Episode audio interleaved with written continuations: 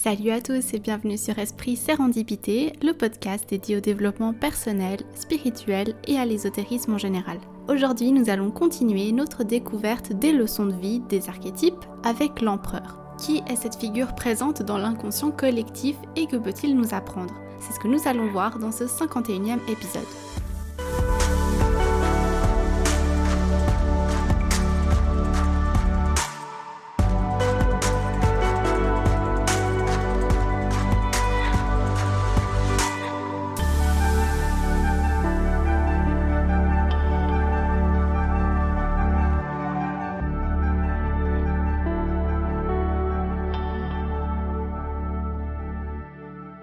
Bienvenue dans ce 51e épisode, j'espère que vous allez bien. Et tout d'abord, bonne année Il s'agit du premier épisode du podcast Esprit Sérendipité pour cette année 2021. Et je suis vraiment très contente de vous retrouver pour la saison 2 après deux semaines de pause. J'espère de tout cœur que 2021 vous apportera Premièrement, la santé, c'est le plus important, mais aussi que ce soit une année qui euh, nous ouvre un peu plus les yeux sur les belles choses de la vie, sur ces petites choses qui font que, ben, que la vie est belle, qu'on n'a pas besoin de beaucoup pour être heureux. C'est vraiment l'un des messages que j'aimerais vous faire passer et euh, d'ailleurs, je prépare un épisode à ce sujet, en compagnie également d'une invitée, dans quelques semaines, où on parlera justement de toutes ces petites choses qui font bah, que la vie vaut la peine d'être vécue. Je vous dis ça parce qu'il y a deux semaines, j'ai regardé le film Soul de Disney Pixar, qui est vraiment une merveille et euh, si vous l'avez pas encore vu, je vous le conseille vivement, vraiment. C'est un excellent film pour commencer l'année sur de bonnes bases. Euh, vraiment, vous serez pas déçus. Enfin bref, je m'égare. Dans ce premier et nouvel épisode de 2021, j'ai donc décidé de continuer la série sur les leçons de vie au travers des archétypes. Et cette fois, c'est sur l'archétype du père ou le personnage de l'empereur dans le tarot que nous allons nous pencher. C'est aussi intéressant de voir que l'année qui vient de s'écouler, donc l'année 2020, était l'année de l'empereur également. En fait, selon la numérologie, 2020 est une année 4, parce que 2 plus 0 plus 2 plus 0, ça fait 4. Et il se trouve que le chiffre 4 est relié à l'empereur justement. Et je trouve vraiment très intéressant de faire des liens avec les événements actuels et passés avec justement le tarot, la numérologie ou l'astrologie. Je trouve ça intéressant euh, parce que ça nous permet aussi de comprendre certains schémas qui peuvent se répéter parfois. Alors 2020 peut être à la fois la carte de l'empereur, qui est la quatrième carte du tarot, mais aussi la carte numéro 20 du tarot, qui est la carte du jugement. Mais on va pas brûler les étapes, on verra la carte du jugement plus tard, et on fera également le lien avec cette année 2020. Aujourd'hui, on va vraiment se concentrer sur l'archétype du père et de l'empereur. On avait vu l'archétype de la mère, l'impératrice, dans l'épisode 49, et alors que l'archétype de la mère ou de l'impératrice était plutôt libre, fluide, créative, féminine, eh bien le père va être plutôt là pour encadrer, instaurer de la discipline, de la rigidité, de la structure, ce qui est nécessaire pour ne pas partir dans tous les sens, évidemment. L'archétype du père, c'est donc la figure masculine qui représente la loi et l'autorité. Elle représente aussi la discipline. Dans les illustrations du tarot, il est souvent représenté assis sur un trône, un peu comme l'impératrice. Mais cette fois, on voit plus ce côté douceur, ce côté maternel. On voit un côté plus dur dans son expression.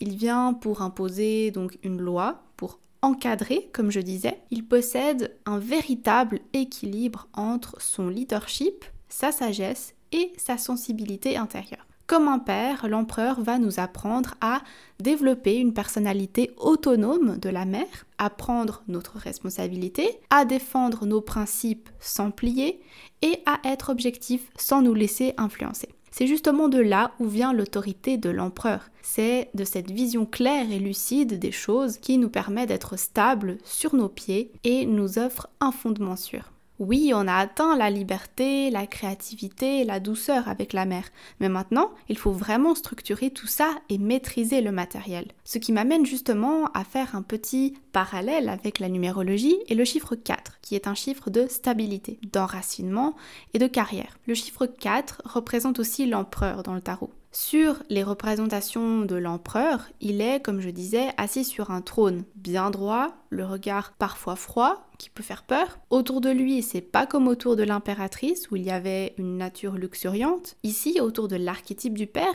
il y a une nature plutôt vide, plutôt aride, parfois faite de pierre. Et si on ne comprend pas pourquoi c'est comme ça froid, on peut avoir tendance à voir ce personnage, cet archétype, comme quelque chose dont il faut avoir peur alors que c'est un archétype nécessaire. L'empereur nous enseigne qu'il y a des règles auxquelles on ne peut pas déroger, c'est comme ça et pas autrement. Il faut mieux faire avec plutôt que de se plaindre. La loi, la structure, les coutumes à respecter, la science, la logique sont nécessaires dans ce monde. Cet archétype peut donc représenter un père, qui sait imposer les limites et euh, les règles et les faire respecter. Il peut aussi représenter dans votre entourage un homme sérieux sur lequel on peut s'appuyer, sur lequel on peut compter, une figure paternelle et autoritaire, capable de nous rappeler notre propre responsabilité et qui ne fléchira pas à nos plaintes. L'empereur va nous inviter à avoir une attitude droite et inflexible sur nos valeurs profondes, par exemple, à poser nos limites autour de nous. Si quelque chose n'est pas OK pour nous, si des gens nous manquent de respect, si on ne nous respecte pas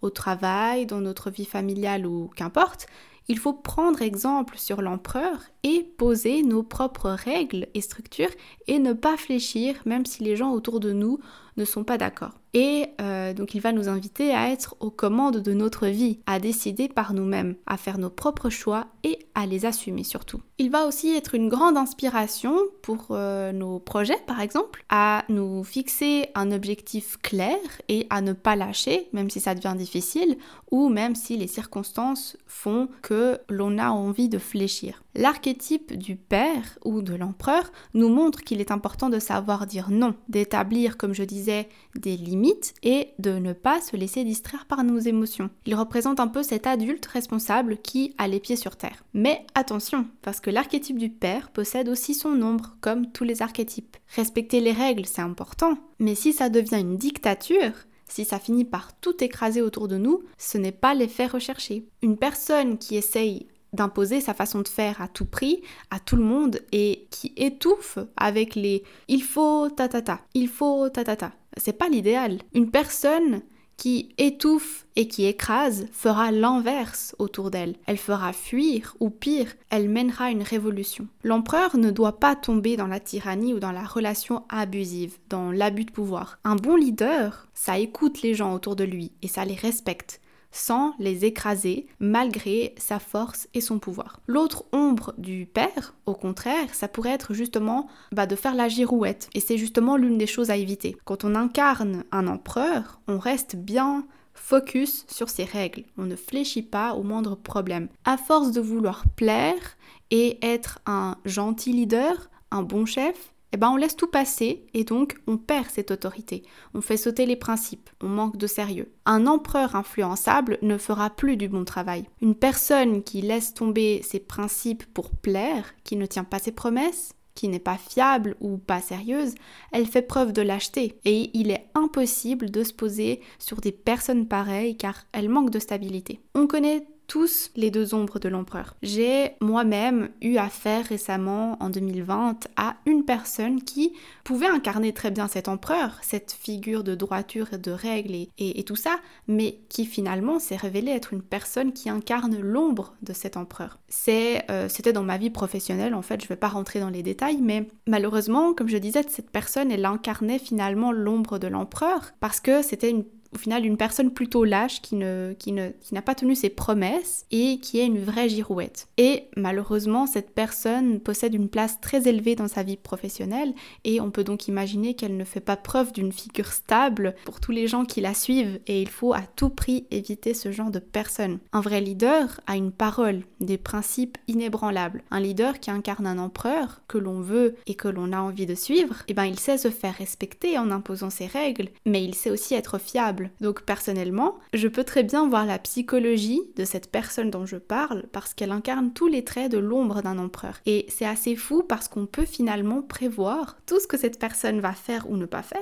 parce qu'on connaît le mécanisme justement de l'ombre de l'empereur. Au final, c'est un peu de la psychologie analytique. Et ça permet de se rendre compte de certains mécanismes et donc d'y être attentif pour ne plus tomber dans le piège. Je suis vraiment certaine que vous avez déjà eu euh, des personnes de votre entourage, souvent une figure d'autorité, hein, que ce soit un chef d'entreprise, que ce soit euh, un professeur, voilà, qui incarne cet archétype de l'empereur. Et si vous y réfléchissez un instant, je suis sûre que vous serez vraiment capable de déterminer si c'est plutôt euh, l'incarnation de l'ombre ou de la lumière. Et donc de savoir si c'est une personne fiable sur qui l'on peut compter ou pas. D'ailleurs, comme pour les épisodes précédents, je vais citer quelques personnages ou personnalités publiques qui me font penser à l'archétype du père ou à l'empereur. Commençons d'abord par un personnage de dessin animé que vous connaissez tous, le roi lion et plus précisément Mufasa, le père de Simba. Il incarne exactement l'empereur, sa lumière.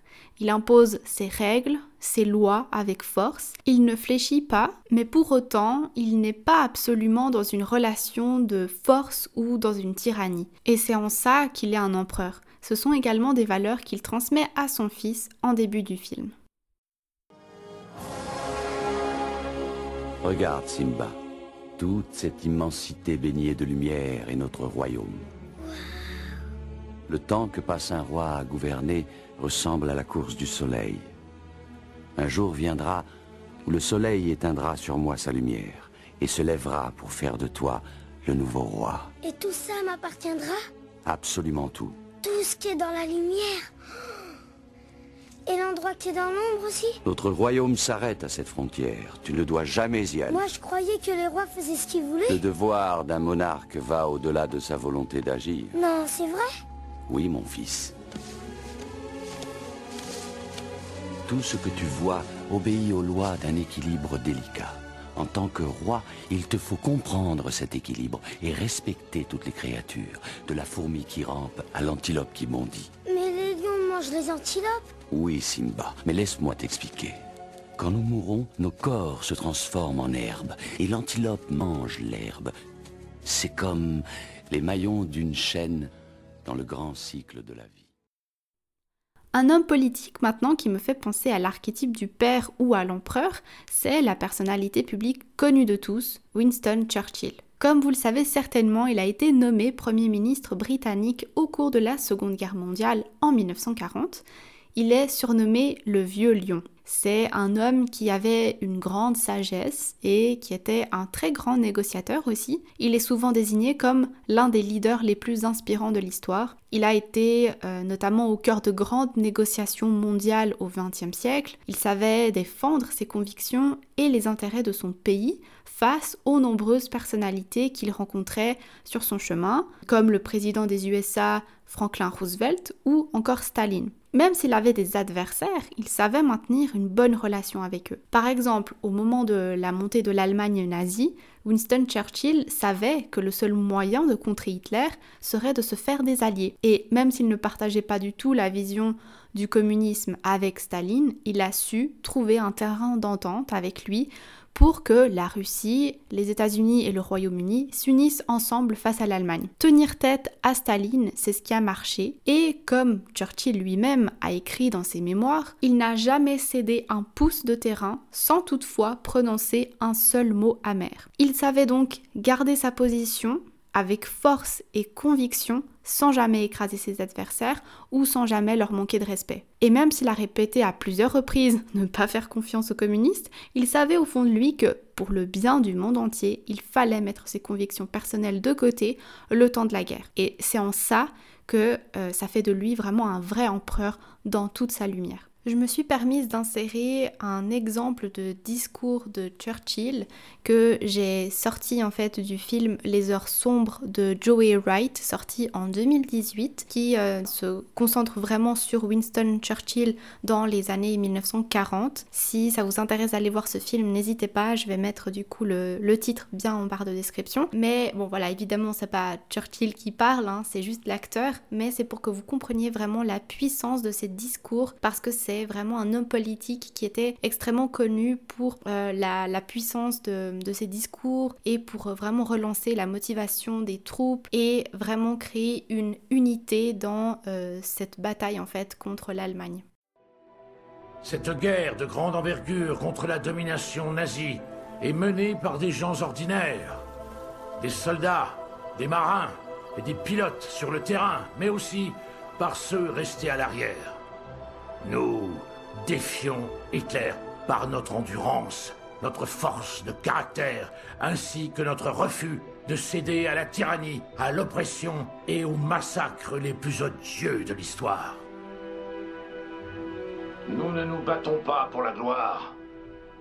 Nous nous battons pour la liberté. Les Allemands vont riposter. Nous ignorons où ils frapperont. Leurs toutes nouvelles bombes volantes n'ont pas de pilote. Détruire en ayant recours à une machine sans âme, c'est...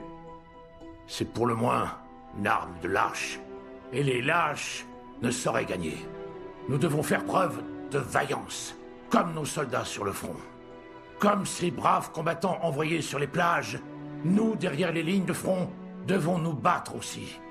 De telle sorte que lorsqu'ils reviendront, couverts de gloire, nous pourrons partager leur honneur. Hitler essaie à nouveau de nous menacer par le feu. Le feu jamais ne nous fera fondre. Il ne peut que nous renforcer. Comme l'acier, nous en ressortons plus solides et prêts à nous battre. Hitler a déclenché un brasier qui le consumera et l'obligera à quitter l'Europe. Nos troupes combattront. Les forces alliées combattront. Moi aussi, je combattrai pour reprendre notre liberté. Jamais, au grand jamais, nous ne capitulerons. Bien évidemment, on ne peut pas oublier l'ombre de l'empereur avec tous les dictateurs que nous avons vus à travers les siècles et qui continuent euh, finalement encore aujourd'hui. Ben, de Staline à Kim Jong-un par exemple, hein, qui possédait et possède un caractère très narcissique avec un culte de la personnalité, qui exerce une répression sur toute forme d'opposition et qui ne respecte pas le droit fondamental de l'homme. Dans l'ombre de l'empereur, impossible de donner son propre avis. C'est le dictateur et l'armée qui commandent. Il y a vraiment une absence totale de liberté et au lieu de chercher l'harmonie et la paix, ou d'exercer leur pouvoir avec respect et de gagner le respect des gens. Ils cherchent simplement à diviser le peuple, à créer un climat de peur pour pouvoir régner. Évidemment, ce n'est pas comme ça que ça peut fonctionner. Un vrai empereur n'a pas besoin de faire peur à son peuple pour se faire respecter. Mais voilà, il s'agit vraiment là de l'ombre de l'empereur. Donc, en résumé, les caractéristiques de l'archétype du père ou de l'empereur sont les suivantes. Ils sont généralement des leaders nés qui sont très charismatiques parce qu'ils savent utiliser les bons mots et ils sont très empathiques avec les personnes autour d'eux, tout en maintenant un système de règles et de décisions strictes. Ils sont stables et fiables et euh, bah, on peut compter sur eux on se sent en sécurité avec de telles personnes et ils ont le succès des autres à cœur. Ils savent que le succès des gens autour d'eux contribuera au bon déroulement de toute la communauté. Ils savent maîtriser leurs émotions pour ne pas se laisser submerger ni plier à la moindre plainte, mais restent tout de même attentifs aux gens autour d'eux et à leurs avis, et ils savent se remettre en question si besoin. Alors que les personnes agissant dans l'ombre de cet archétype sont des personnes qui se font passer pour des leaders, mais qui n'en sont pas. Il est difficile de leur faire confiance parce que ce sont de vraies girouettes,